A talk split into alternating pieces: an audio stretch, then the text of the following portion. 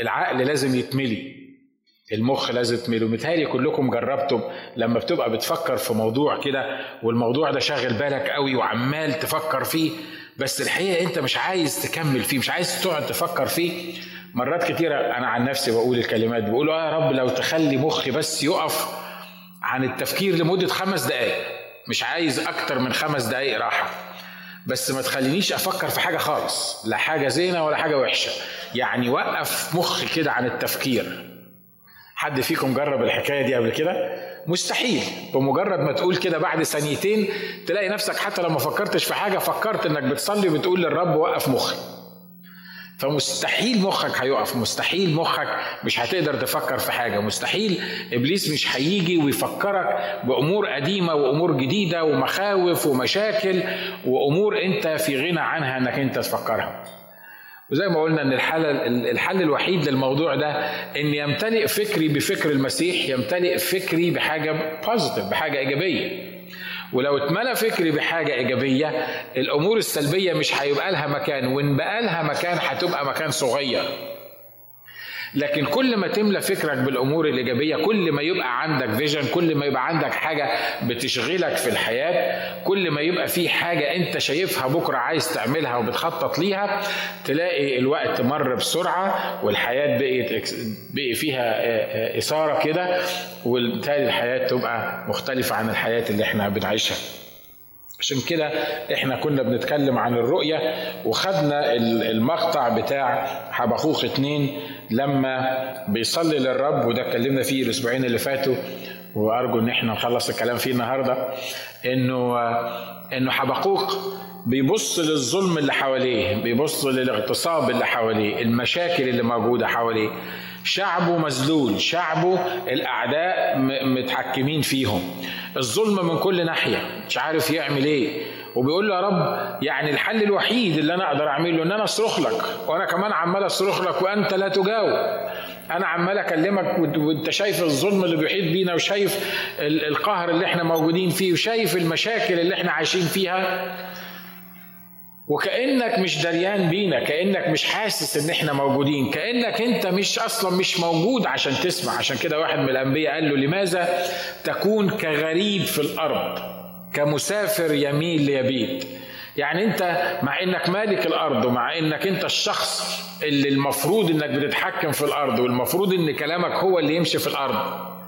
لما بقعد أفكر فيك بتبان لي انك كغريب في الأرض. انت واحد غريب انت كأنك مش مهتم بالارض دي ولا مهتم بالناس اللي بيكلموك. كمسافر يميل ليبيت يعني اهو مجرد واحد جاي زيارة عندي يوم واخد بعده ماشي إمتى هتتحرك؟ إمتى هتعمل حاجة؟ إمتى هتخلصني من المشكلة دي؟ إمتى هتحل قيودي في, في الأمر ده؟ إمتى هتوقف دماغي عن إنها تفكر في الموضوع ده؟ إمتى حياتي تتجه اتجاه غير صحيح وأنا مش قادر اكنترولت مش قادر أتحكم فيها؟ إمتى هتعمل حاجة مختلفة في حياتي؟ والرب لما جاوب حبخوق ما قالوش إمتى هعمل الكلام ده. وما قالوش إزاي هعمل الكلام ده. زي بالظبط الموقف اللي كان فيه أيوب. أيوب لما مر بكل الظروف اللي مر بيها. بعد الغنى والكرامة والأولاد والحياة السعيدة والحياة اللي كلها ريتشنس وشيء عظيم رائع كان في حياته فجأة يلاقي نفسه المصاري ضاعت والممتلكات راحت والصحة كمان راحت والأولاد عشرة في يوم واحد يدفنهم وحتى أقرب الناس ليه. مراته بتقول له لعن الرب وموت. أنت لسه متمسك بكمالك. وقعد في كل أصحاحات السفر بتاعه. يقول من يعطيني أنا اجده وأنا عايز عايز أشوفه. أنا بحط الشكوى بتاعتي قدامه. أنا عايزه يكلمني عايزه يجيبني عايز نخش في محادثة مع بعض. أنا مش عارف هو عمل فيا كده ليه. أنا مش عارف إيه الغلط اللي أنا عملته. أنا كنت بعترف بخطيتي. أنا كنت بقدم ذبايح عن نفسي. أنا كنت بقدم ذبايح حتى عن أولادي. وأنا مش عارف إن هم أخطأوا ولا ما أخطأوش. إيه الغلط اللي أنا عملته عشان تعمل فيا كده. وبعد الرب ما جاوب أيوب ما قالوش ليه أنا بعمل فيك كده. ما قالوش ليه الظروف ده. يعني إحنا عرفنا بالروح القدس القصة بتاعت أيوب بعد ما عملت. لكن لما الرب جاوبه قال له اسمع اقف على حيلك كده أو أقعد على حيلك وتعالى كلمني. انت كنت فين لما أنا عملت البحار وال وال وال والديناصورات واليوتان والشمس والقمر والكواكب؟ انت كنت فين؟ انت انت انت هتعلمني الحكمة؟ قول لي انت بالظبط كنت فين لما أنا عملت الحاجات دي؟ وابتدى الرب يتكلم مع أيوب. لما تشوف الإجابة على أيوب ما تلاقيش إجابة ولا حاجة سألها أيوب في السفر بتاعه. لكن الرب خده لمحضره وراله عظمته.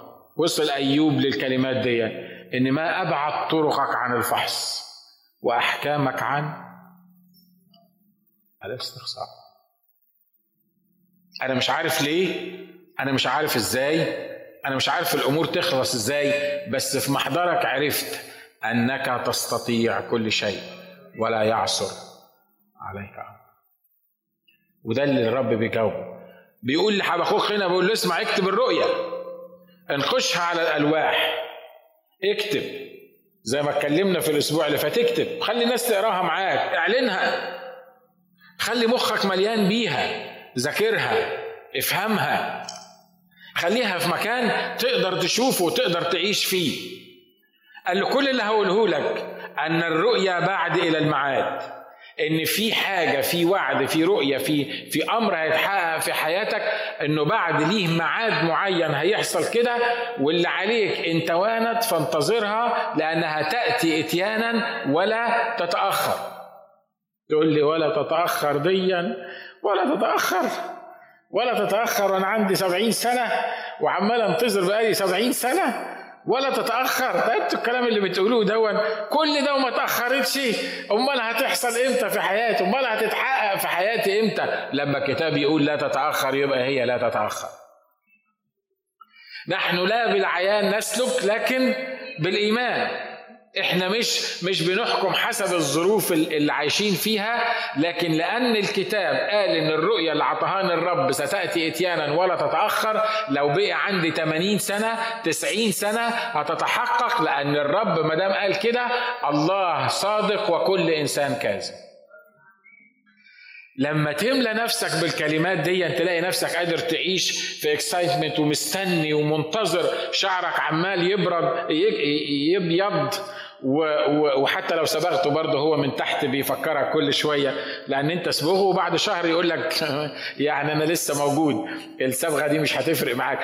شكلك يصغر آه، تحلق دقنك وشنبك ويبان إنك أنت ابن 40 سنة لكن من جوه أنت عارف عندك كام سنة.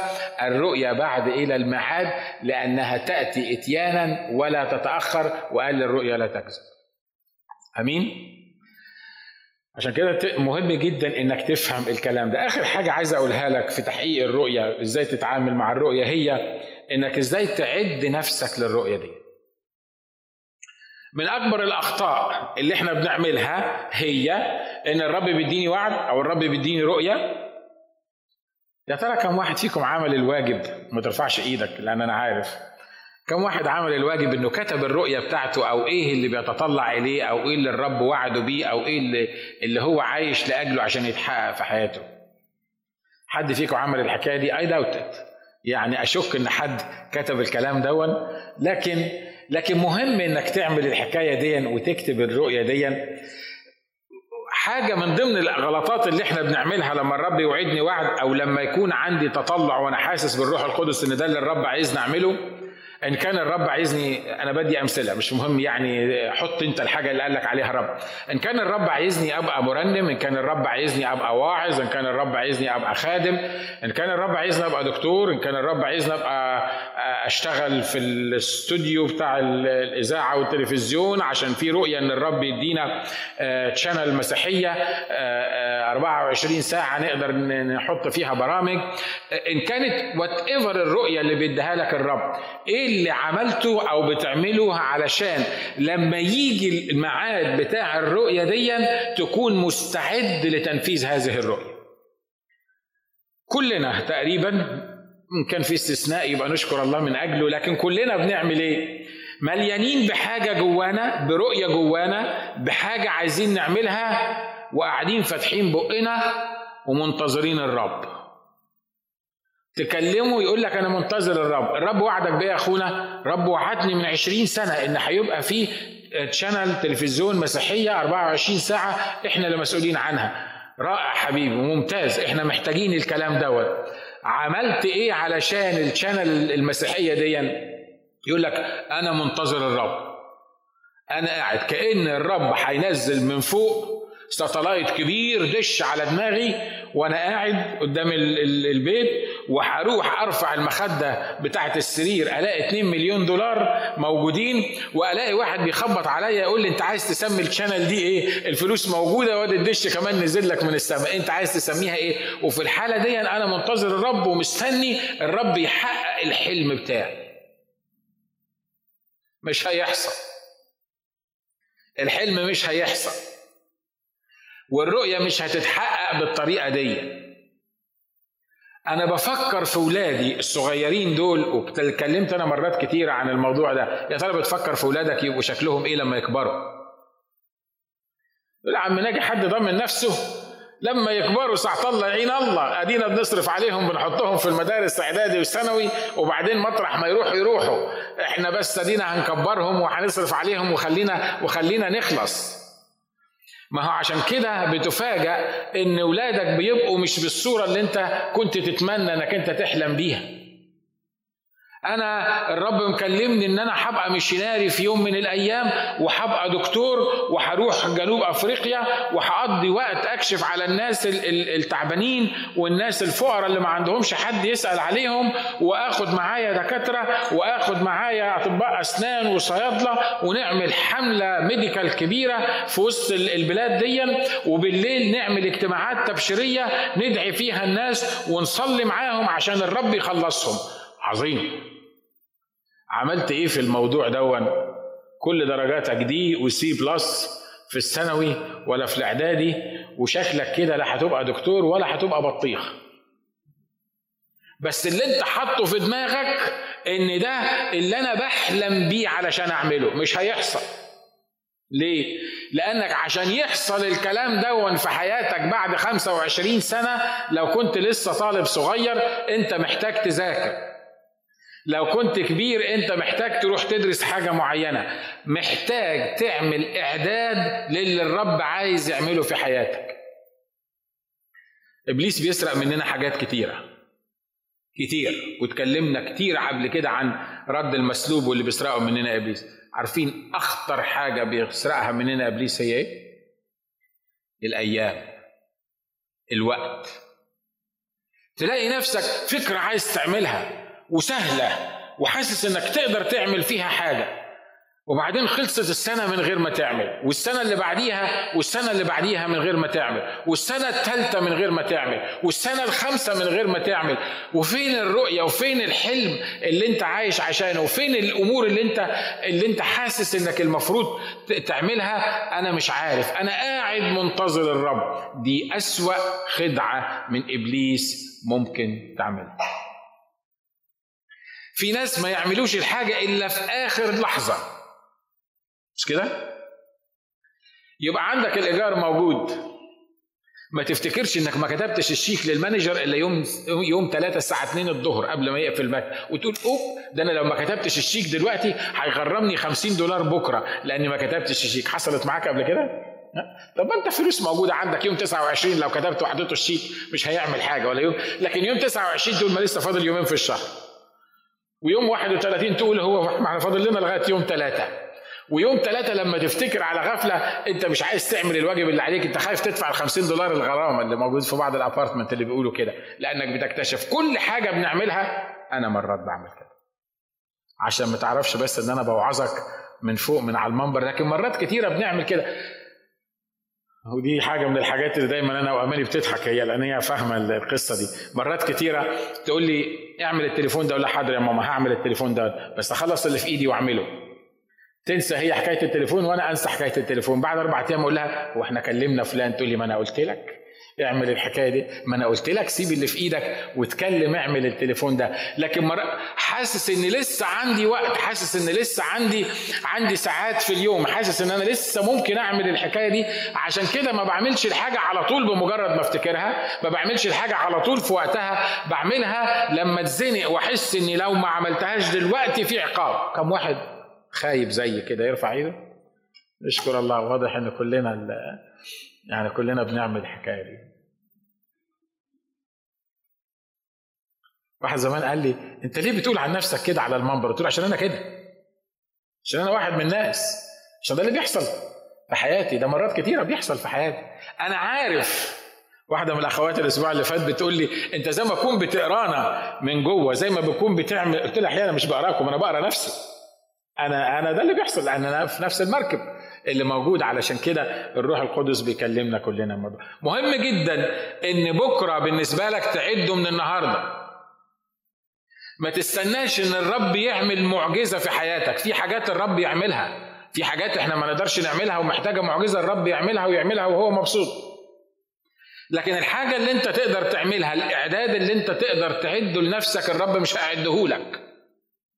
الحاجة اللي تقدر تعملها أنت الرب مش هيعمل معجزة فيها. ليه؟ لأن إحنا مش هنشتغل بالمعجزات بال remote control يقول لك يا سلام فين الكنيسة الأولى ومعجزات الكنيسة الأولى؟ في الكنيسة الأولى الرب ما كانش بيعمل لهم كل حاجة. الرب قال لهم اذهبوا للعالم أجمع واكرزوا بالانجيل للخليقة كلها هم قاعدين في أورشليم عاجبهم القعدة في أورشليم الكنيسة والإخوة الكبار الأعمدة والمعجزات والخلاص اللي الرب بيعمله في أورشليم قعدوا مع بعض في أورشليم ورب قال لهم واضح إن أنتوا لازم تحصل حاجة في حياتكم علشان كل واحد فيكم ينفذ الوصية اللي أنا قلتها. عمل لهم إيه؟ موت لهم استفانوس وبعدين حصل ضيق عليهم. ولما حصل الضيق عليهم ابتدوا يعملوا إيه؟ تشتتوا من جراء الضيق. والذين تشتتوا من جراء الضيق قالوا مبشرين بالكلمة. ليه؟ طب ما أنتوا كنتوا لو أنتوا عملتوا أصلا إعداد وخطة على أساس إن تروحوا تبشروا بالكلمة لازم تستنى الضيق ولازم تستنى المشاكل ولازم تستنى لآخر وقت ولازم تستنى لما يهددوك علشان تبتدي تعد للحاجة اللي الرب عايز يعملها في حياتك. عشان كده أنا وأنتم محتاجين إن إحنا نعد أنفسنا للرؤية اللي الرب بيديها لنا. هتكلم بسرعة عن عن أول حاجة في الإعداد ده إعداد عقلي ونفسي وإرادي. أنت محتاج عقلك ونفسك وإرادتك يبتدوا يستعدوا لتحقيق الرؤية اللي الرب عطيها لك. زي ما قلت يمكن الرب وعدك إن أنت تبقى خادم في اجتماع أو سواء قسيس مرسوم ولا مش مرسوم دي مش مش القصة الكبيرة. لكن الرب وعدك بمينستري الوعد الرب وعدك بخدمة. وتفر الخدمة دي كانت شكلها إيه؟ هتقف على المنبر وتوعظ تبقى مدبر في الكنيسة تبقى أمين صندوق كنيسة تبقى مصور في كنيسة تبقى فراش في كنيسة مش مهم. مفيش وظيفة أحسن من التانية ومفيش وظيفة أعلى من التانية لأن الجسد كله كل واحد بيعمل فيه حاجة معينة. لكن الرب وعدك بحاجة إنك إنك تعملها في الكنيسة أو تعملها في عمل الله أو تعملها في حياتك. تقول لي أخ ناجي أنا الحقيقة دعوتي مش روحية خالص. يعني مش إن أنا أوعظ ولا أرنم ولا أبقى قائد ولا ولا أبقى حاجة من الحاجات دي أنا الرب عطيني vision إني أبقى رجل أعمال عشان أقدر أعمل فلوس عشان أقدر أ support عمل الرب. في ناس عندهم ال vision دي ها؟ في ناس عندهم ال vision دي؟ واحد من الناس اللي عملوا معجون الأسنان واحد من معاجين الأسنان كانت دي ال vision بتاعته إن الرب يعمل ال business الكبير بتاعه والرب يديله الفلوس اللي يقدر يعضد بيها عمل الرب. عمره ما وقف على منبر. وعمره ما وعظ وعمره ما عمل حاجة باينة في الكنيسة. لكن ابتدى الشركة بتاعت معاجين الأسنان ديا وكان بيدفع عشرة في المية للرب. الرب فتحها عليه وزود له الدخل بتاعه بقي يدفع عشرين. بعد شوية بقي يدفع تلاتين. ولما كبر ال business قوي بقي يدفع أربعين. خلي بالكم في ناس بتيجي بالعكس. لما كان المرتب 3000 في في في الشهر ولا 2000 يقول لك 200 جنيه أو 200 دولار it's okay 300 دولار. واحد زمان قال لي وهو طبعا كان بيهرج أو بيضحك يعني قال أنا مش عايز مرتبي يبقى 10000 دولار. ليه؟ أطلع من المرتب ألف دولار للكنيسة والعمل الرب. أنا أطلع دلوقتي 200 دولار سهلين لكن أطلع ألف دولار للرب. خلي بالكم إحنا مش بنفكر إن الرب يديني 10000 أديله منهم 1000 وهيفضل لي 9000 لا أنا عايز يفضل ال 3000 بتوعي عشان ما ادهوش إلا 300 ويفضل لي أنا 2700 شفتوا الدماغ؟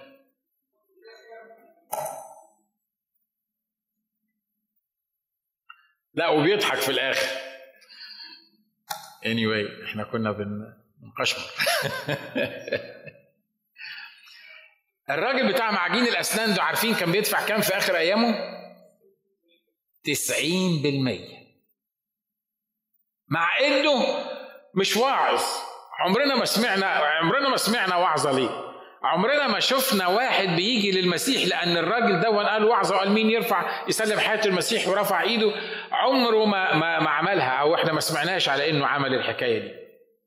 لكن لأنه عمل support العمل الرب أرسل missionaries وأرسل خدام وعشرات الخدام اتخرجوا من خلال الفلوس اللي هو بيعملها دي والنتيجة إن يمكن مئات ما كانش آلاف ما كانش ملايين الناس رجعت للرب من العشور أو الفلوس اللي بيدفعها أو التسع أعشار اللي بيدفعها في عمل الرب. تقول لي دي رؤية طبعا أنا عارف إن الرؤية دي كل الناس يقول أه لو تحصل معايا الرؤية دي أنا هبقى غني وح... مش هي الفكرة، الفكرة الرب عايز يدي لك إيه إن أنت تعمل، لكن الفكرة الأساسية في اللي أنا بتكلم عنه النهاردة إنك أنت محتاج تعد نفسك. أعد نفسي وعقلي وفكري إزاي؟ أنا محتاج إن أنا أقرأ وأدرس وأجمع معلومات عن الحاجة اللي الرب بيكلمني فيها. يقول لك الرب مكلمني إن أنا هبقى مصور في يوم من الأيام علشان علشان هروح الأماكن الصعبة وأجيب للناس الصور بتاعه ال ال ال الناس اللي موجودة دي وأعلنها معاهم وأكون صوت للمحتاجين وللمضطهدين. عملت إيه عشان تبقى مصور؟ ده أنت حتى كاميرا صغيرة موجودة عندك ما بتستخدمهاش. عمرك ما صورت صورة من اللي بتاع ولما حد يصورك تعمل كده تقول أنا ما بحبش أتصور. ما بتحبش تطلع. في ناس كده مش كده؟ يقول لك ما بحبش اطلع في الصورة. ده من التواضع الزيادة. Anyway وات السبب. لكن ما بيحبش يطلع في الصورة ابدا. لكن هو بيفكر إن الرب هيستخدمه في التصوير. لما الرب هيستخدمك في التصوير المفروض إنك أنا بدي مثل. مش لازم ده يعني ما تقوليش الرب ما وعدنيش على التصوير. لكن لو أنا بقول إن واحد الرب وعد ان هو هيصور وهيبقى جزء من من محطة تلفزيون تنشر عمل الرب في كل العالم. مش معقولة أسأله إنك تعرف إيه من أنواع الكاميرات وما يعرفش ولا حاجة. بعد خمس سنين من الرؤية دي بيصوروا إزاي؟ بيعملوا إزاي؟ ما أعرفش. طب مستني إيه علشان تدرس؟ أنت مش بتقول إن عندك فيجن إن أنت هتبقى شغال في التلفزيون؟ آه. عملت إيه عشان تبقى شغال في التلفزيون؟ أنا مش عارف.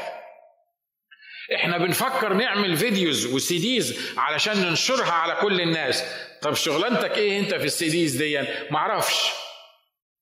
انت محتاج وأنا محتاج ان إحنا نقرأ وللأسف إحنا كعرب عندنا حاجة مش مظبوطة في دماغنا من ناحية القراية. صح؟ من غير ما ترفع إيدك. كم واحد القراية ده والقراءة ده جزء من حياته اللي ما يقدرش يستغنى عنه. زي ما بيروح يفطر الصبح وبيتغدى ما يقدرش ينام إلا لما يقرأ حاجة إلا لما يعرف حاجة جديدة سواء كانت كتب روحية أو غير روحية. كم واحد القراية بالنسبة له بتغذي مخه بتغذي عقله. إحنا بنعمل أي حاجة تقعد قدام التلفزيون أربع ساعات. لكن تمسك كتاب تقول لي اخ ناجز ما بعرفش أقرأ. بتقرأ كل حاجة في الدنيا إلا الكتاب وإلا الكتب الروحية وإلا إنك تثقف نفسك. ولا عجب إن لما حضرتك وحضرتي وحضرتك تكون موجود في وسط ناس بتفكر وبتتكلم وبتقول قضايا مهمة أنت وأنا بنقعد زي الأطرش في الزفه أشكر الله عشان ما بقاش متواضع زيادة عن اللزوم. أنا ما ببقاش أطرش في الزفه لاني بحاول أعلم نفسي. شفتوا حد يبقى قاعد هو بيزنس مان عنده فلوس وجايب المرسيدس وقاعد في وسطينا ونافخ نفسه كده. تتكلم في أي موضوع لا سياسة فاهم ولا كتاب فاهم ولا دين فاهم ولا أدب فاهم ولا حاجة خالص. هو كل اللي يعرفه طول اليوم الشغل بتاعه اللي بيعمله والكلمتين الفارغين اللي بيقولهم للمدام والناس اللي مخخهم تعبانة اللي زيه اللي قاعد في وسطيهم علشان كده هو منعزل تماما عن العالم. شفتوا ناس بالمنظر ده كده؟ ها؟ كتير. تقعد معاه ما تعرفش تتكلم في إيه. ما أنت ما عندوش موضوع ما عندوش حاجة في دماغه تعرف تكلمه فيها. تكلمه عن السياسة ما هو ما يعرفش حتى مين رئيس الجمهورية لا الأمريكية ولا ولا العراقية. هو ما, ما عندوش فكرة. هو عارف إن في منصب رئيس جمهورية وخلصنا على كده. تكلمه طبعا الأدب والشعر والقصص دي يعني الشر بره وبعيد. يعني حتى المثقفين العرب ما لهمش في الموضوع ده. مش كده؟ يعني دي دي بتبقى مصيبة. انت لو عرفت قريت قصيدة شعر دي تبقى يعني انت ربنا فتح عليك. ما أعرفش كم واحد من غير ما ترفع إيدك أنا بسأل بس عشان مخك يشتغل. كم واحد في حياته قرأ قصيدة شعر أو حس إن الشعر ده حاجة مهمة يقراها؟ كل الحاجات السلبية اللي موجودة في دماغنا دي وإحنا متخيلين إن الله ممكن يقدر يستخدمنا ويقدر يشتغل بينا. الرب وعدني إن أنا أبقى قائد في الكنيسة دي عديت نفسك إزاي عشان تبقى قائد؟ هبقى مرنم. عديت نفسك تبقى مرنم إزاي في في الكنيسة دي؟ أنا صوتي حلو. أنا مش بكلم عن حد نشكر الله بس عشان ما حدش يروح حاطط اسم. أنا صوتي حلو. ممتاز. أعرف أرنم. مش ده بس اللي هيخليك تبقى خادم. مش ده بس اللي هيخليك تبقى مرنم. مش ده بس اللي هيخليك تبقى واعظ. أنا حاسس إن الرب عطيني موهبة الوعظ. عطيني تأملات. لما بقف بوعظ. آه ممكن يكون ربنا فتح عليك مرة واثنين وثلاثة. لكن خلي بالك لو ما عدتش دماغك على إنك تبقى واعظ بالقراية والدراسة هتبقى نحاسا يطن أو صنجا يرن لما تقف على المنبر يقول لك مش عارفين الأخ ده بيقول إيه؟ هو بيتكلم في أنهي موضوع؟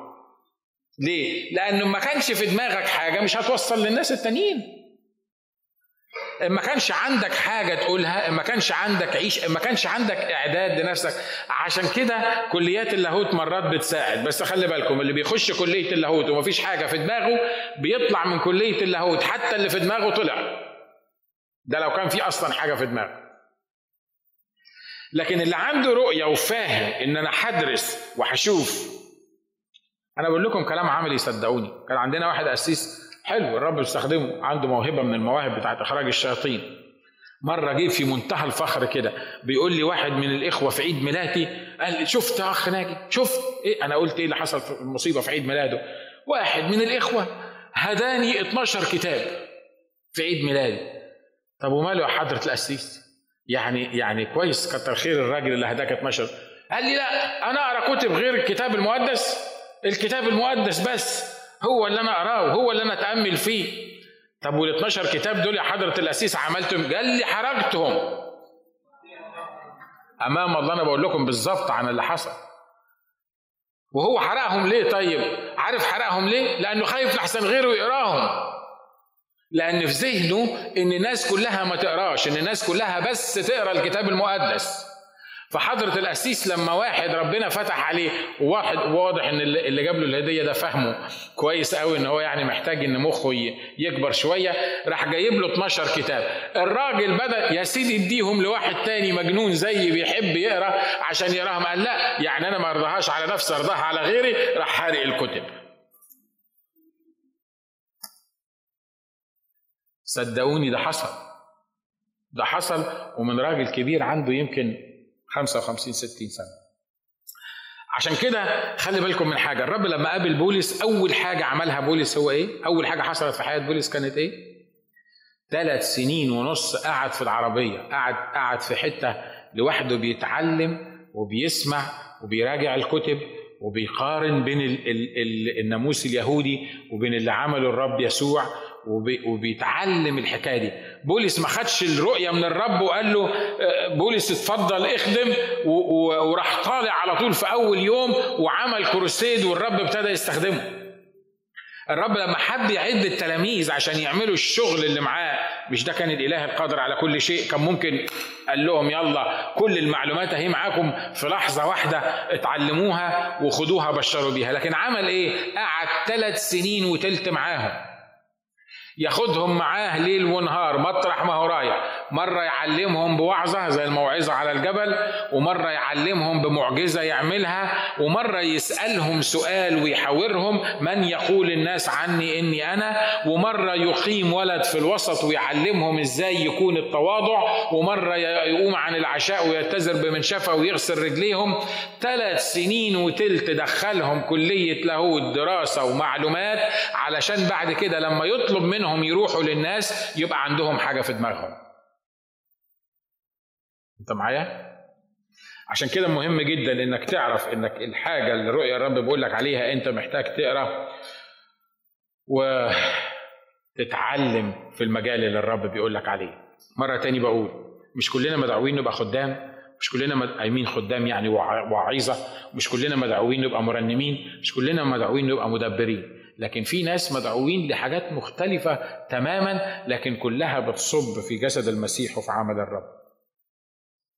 واحد عندنا من المرسلين وديناه الصعيد أو هو راح الصعيد الطائفة بتاعته وديته الصعيد بعد ثلاث شهور آه رجع مش قادر يكمل. بساله ليه ما كملتش؟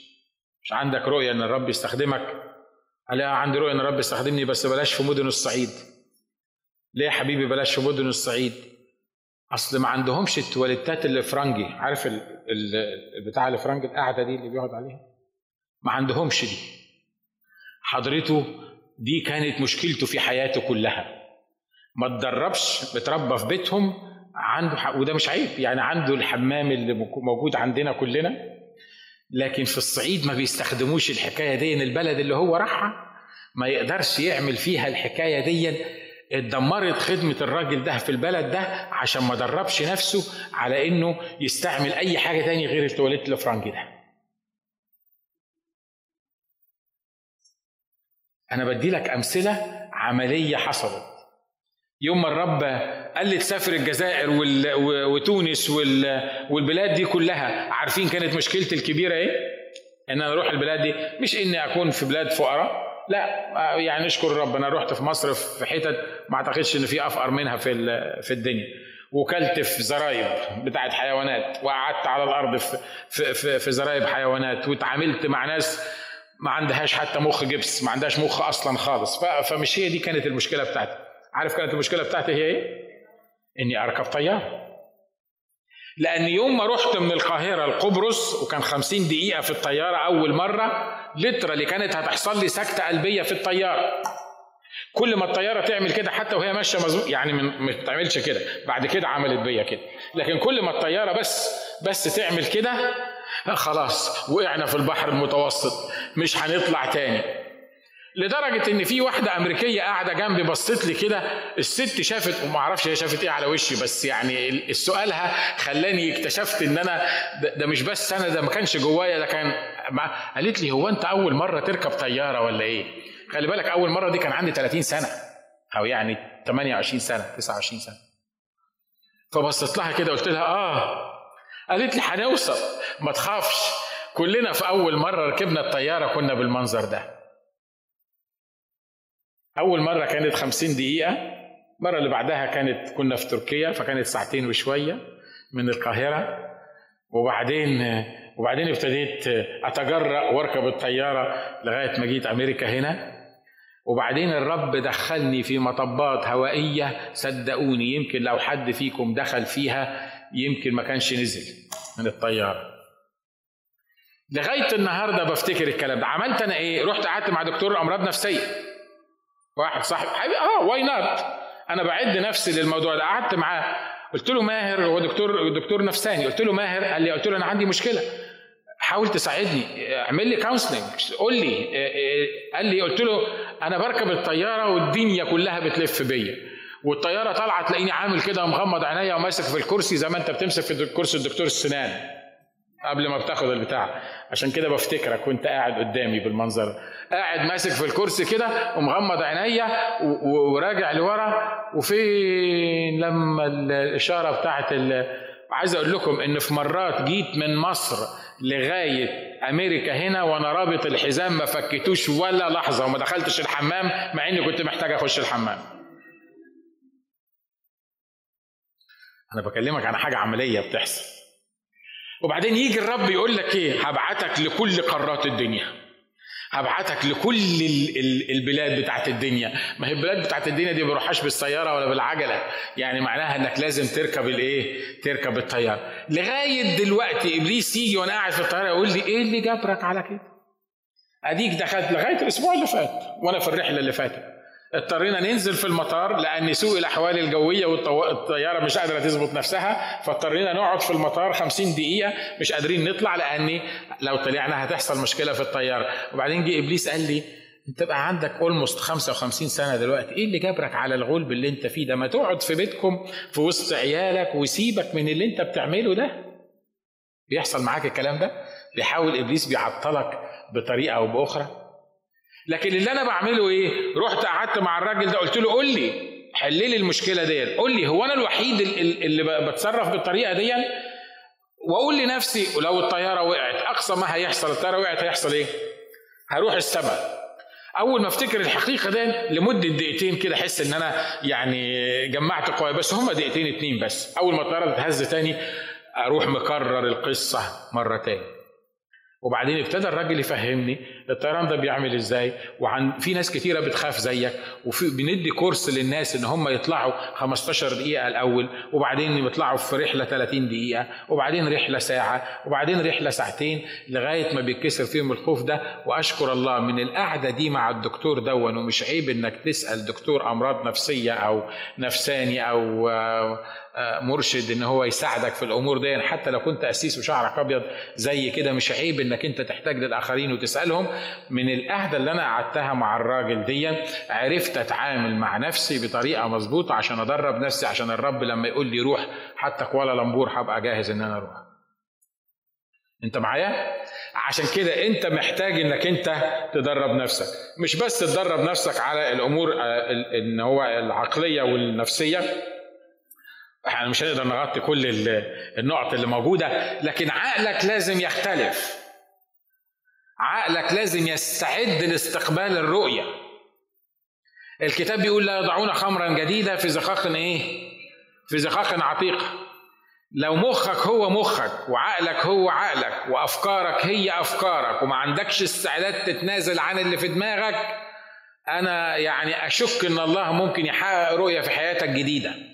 ليه؟ لأنك لو كنت عايز حاجة مختلفة تحصل في حياتك لازم تفكر بطريقة مختلفة. أنت معايا؟ خد مثل لو كان الرب بيطلب منك حاجة لكن اللي مسيطر عليك إن أنا أنا 65 سنة دلوقتي أنا بدي رقم مش لحسن تقعد تدور مين ال 65 سنة اللي اللي قاعد الأسيس بيتكلم عليه. لو لو أنت خلاص أنت وصلت لمرحله إنك أنت 65 سنة فمش هتقدر تعمل الحاجة الفلانية دي لو هو ده تفكيرك والرب عايزك تعمل حاجة مختلفة عن الموضوع ده أنت مصر على النقطة بتاعت التفكير ده بيبقى مش هيحصل في حياتك تقدم ليه؟ لأنك لازم تقدر تغير فكرك تغيروا عن شكلكم بتجديد أذهانكم لتختبروا ما هي إرادة الله الصالحة الكاملة المرضية. يعني إيه؟ عشان أختبر إرادة الله وعشان أختبر عمل الله في حياتي وعشان أختبر الحاجة اللي الرب عايز يعملها في حياتي يكون عندي استعداد أو ضرورة تغيير الذهن. المشكلة إن الله ما بيقدرش يحقق الرؤى بتاعتنا أو الحاجة اللي إحنا عايزينها لأني مش عايز أغير فكري. أنا مصر على اللي في دماغي ومصر على إني أعمل الحاجة بالطريقة الفلانية ولازم الله هو اللي يغير الخطة بتاعته وفقا لدماغي مش هيغيرها. لازم تغير دماغك. إحنا لو ما كلمناش على النقطة دي بس وربنا فتح على البعض وغيروا اللي في دماغهم هبقى في منتهى السعادة. وابقى عملت حاجة في حياتي. أنتوا معايا يا إخوة؟ تعبتوا؟ إحنا محتاجين نغير ده. محتاجين نكبر ده. محتاجين نشوف بعينين زي ما الله بيشوفنا بيها. محتاجين نشوف الله عايز مني إيه وأغير فكري وأظبط فكري على اللي الرب عايز يعمله في حياتي. لو نجحت إن أنا أعمل كده صدقوني مفيش أي حاجة ممكن تقف قدامي. مثل مثل عملي قلته مرات كتيرة.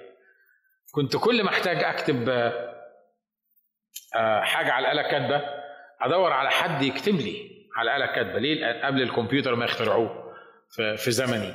ف...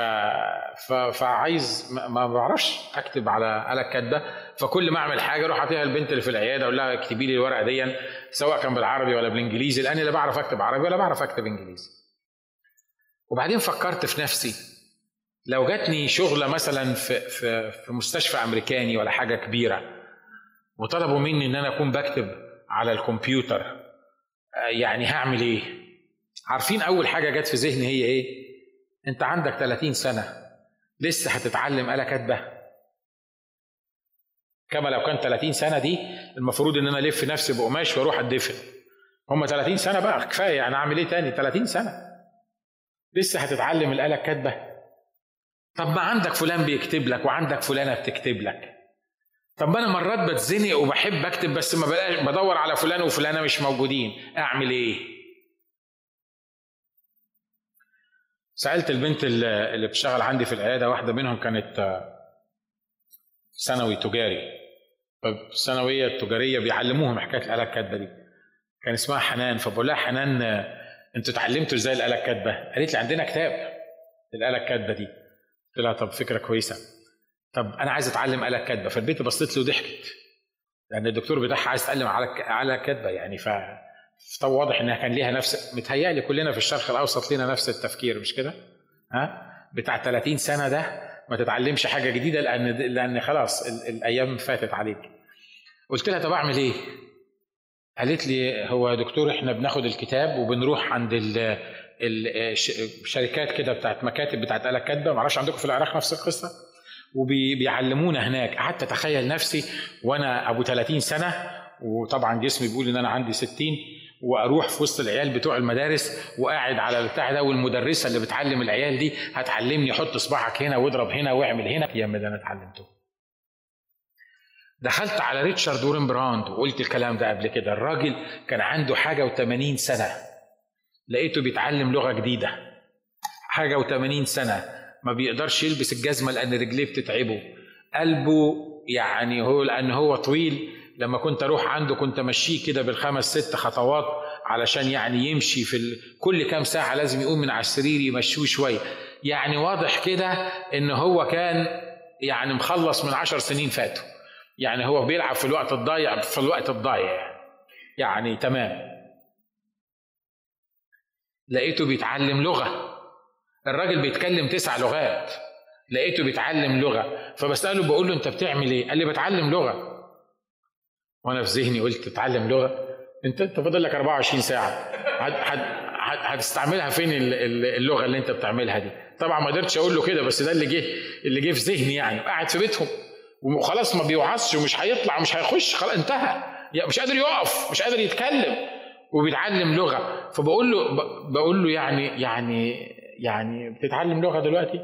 فهو غالبا فهم الكتاكيت اللي بتدور في دماغي. فقال لي آه. قال لي أنا هعلمك إزاي تتعلم لغة بسهولة. قلت له قال لي أجدع لغة ما بنستخدمش أكتر من 3000 كلمة فيها. أجدع لغة يعني اللغة العربية اللي إحنا بنستعملها دي وكل الكلام اللي أنا قلته ده لو سجلتوه وقعدتوا تعدوا كام كلمة قلتها مش أكتر من 3000 نوع من الكلمات ده. قال لي أنا كل يوم الصبح بتعلم 10 كلمات جديدة. وتاني يوم أراجع العشر كلمات بتوع امبارح وأتعلم عشر كلمات تانيين. وتالت يوم أراجع العشرين كلمة بتوع امبارح وأراجع بعد كده وأتعلم عشر كلمات. قال لي في خلال سنة بمستر اللغة بعرف أتكلم لغة من في خلال سنة. قلت له يا رب علمني.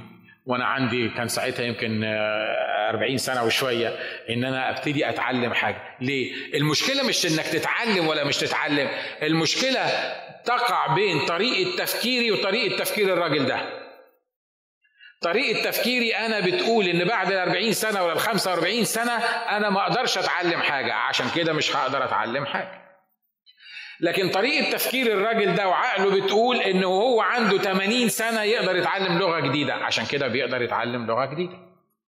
واضح اللي أنا عايز أقوله؟ ها؟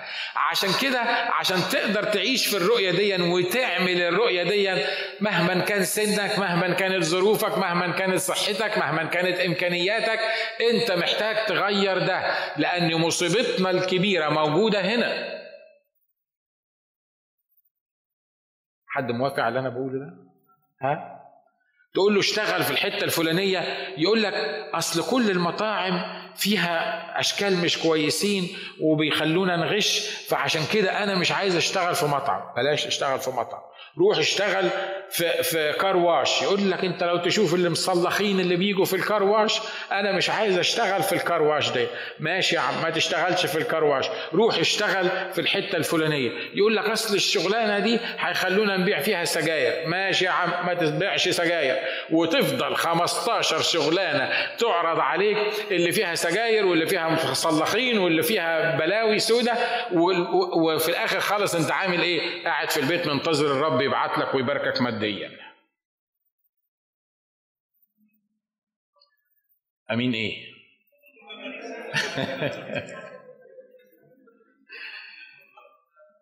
أنت معايا؟ أنا وانتوا محتاجين نغير ده. والرب على فكرة عنده طريقة في الموضوع ده. الرب بعد الخناقة اللي حصلت بين لوط وإبراهيم بعد الخناقة اللي حصلت بين لوط وإبراهيم الحقيقة إبراهيم اتظلم. لأن الرب قال لإبراهيم اطلع هو اللي خد لوط معاه وبعدين لوط ابن أخو إبراهيم والصغير والمفروض إن لما يختلفوا والاملاك بتاعتهم تضيق عليهم الشيء الطبيعي إحنا في الشرق الأوسط أنا المفروض إن عمي هو يعني اللي قدم له الكرامة الكبير هو اللي بيقدم له الكرامة قبل الصغير لكن الرب سمح إن لوط يبص للحتة الحلوة والأردن والسقي ومش عارف إيه واختارها وبعدين في إبراهيم عمل إيه؟ إبراهيم حس إن هو اتظلم عشان الرب يغير تفكير إبراهيم قال له تعالى راح مطلعه في حتة كده قال له انظر شمالا وجنوبا وشرقا وإيه؟ وغربا. هات آخر ما عندك. على فكرة لو الرؤية واضحة ممكن الواحد يشوف حاجات على بعد 10 ميل. قال له بص ابعد. يعني بص للأراضي اللي قدامك دي اللي موجودة قدامك. إبراهيم لما شاف الحكاية دي تفتكروا ما كانش الرب كفاية إن يقول لإبراهيم؟ يقول له إبراهيم ما تخافش. زي ما قال له كده أنا ترس ليك وأنا هحامي عنك وأنا هكرمك. لكن إبراهيم قصد إنه يعمل إيه؟ إن ياخده ويطلعه. الرب قصد إنه ياخد إبراهيم في حتة معينة ويقول له بص شوف الأرض اللي قدامك دي على قد ما تجيب عينيك. وأنا أعتقد إن الرب قوى عينين إبراهيم عشان يشوف كل الأرض بتاع دي قال له شايف اللي أنت شايفه ده كله أنا أعطيته لك ولا يهمك من اللي عمله معاك لوط. ومن هنا اختلف تفكير إبراهيم. بقي مش لوط خد مني الحتة الحلوة السقي لا بقي الرب وراني نصيبي أنا إن هو أعظم جدا من نصيب لوط. أنتوا معايا؟ أنا وأنتوا محتاجين نطلع مع الرب عشان يورينا عشان يغير تفكيرنا. مرة تاني بقول ما خلصتش الموضوع بتاعي ده. بس اني anyway مش عارف هو مش عايز يخلص ليه. لكن خلي بالك مرة تاني بقول لك الحكاية دي إن ما غيرتش تفكيرك مفيش حاجة هتتحقق في حياتك. لو مشيت بنفس الطريقة اللي بتفكر بيها هتفضل في نفس الظروف اللي أنت موجود فيها. آمين؟ أعرف ناس يقول لك أنا مش ممكن مش ممكن أبقى محامي. ليه؟ لأن كلهم كذابين. تفتكروا كل المحامين كذابين؟ النسبة الكبيرة فيهم كذابين آه. أنا مش ممكن هبقى دكتور أسنان. ليه؟ لأن كلهم غشاشين. تفتكروا ما فيش دكتور أسنان مش غشاش؟ ما تردوا.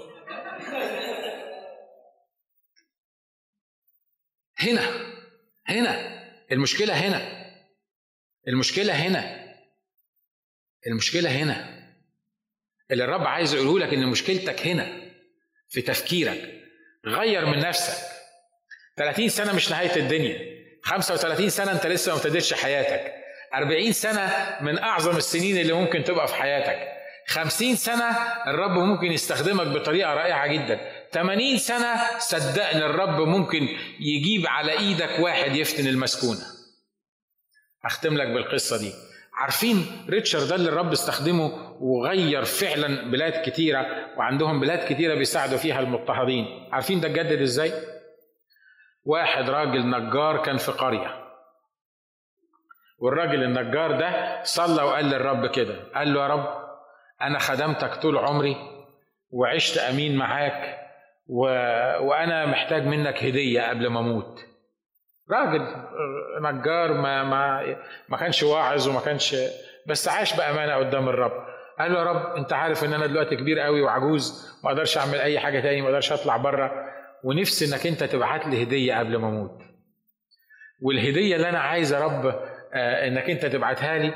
ابعت لي واحد بس البيت أكلمه عن المسيح ويقبلك مخلص شخص لحياته هو ده كل اللي أنا عايزه منك. ريتشاردز كان ساعتها مريض وكان بيتعالج ونصحوه إنه يروح يقعد في الريف يقعد مع يعني ياخد فترة نقاهة في في الريف. وما كانش يعرف النجار ده.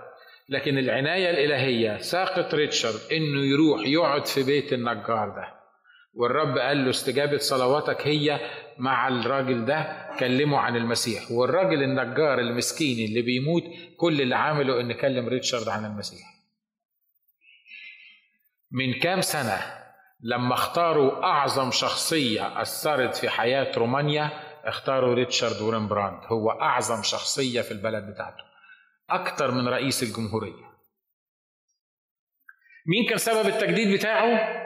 راجل عجوز كبير بيموت موجود في البيت طلب من الرب إن يديله نفس تتجدد أنا بقول لك ليه الكلام ده؟ عشان أنت لو كنت حاسس إن ما فيكش أمل وما فيكش فايدة وما فيكش رجا وكبرت ولا صحتك تعبانة ولا صغير وعندك مشاكلك لو كنت حاسس إنك ما تعرفش تعمل حاجة ممكن الله يبعت لك واحد زي ريتشارد عشان تكلمه عن المسيح ويقبل المسيح مخلص شخص لحياته ويبقى أعظم من بيلي جريهام ويبقى مفتاح العمل في وسط كنيسة الله.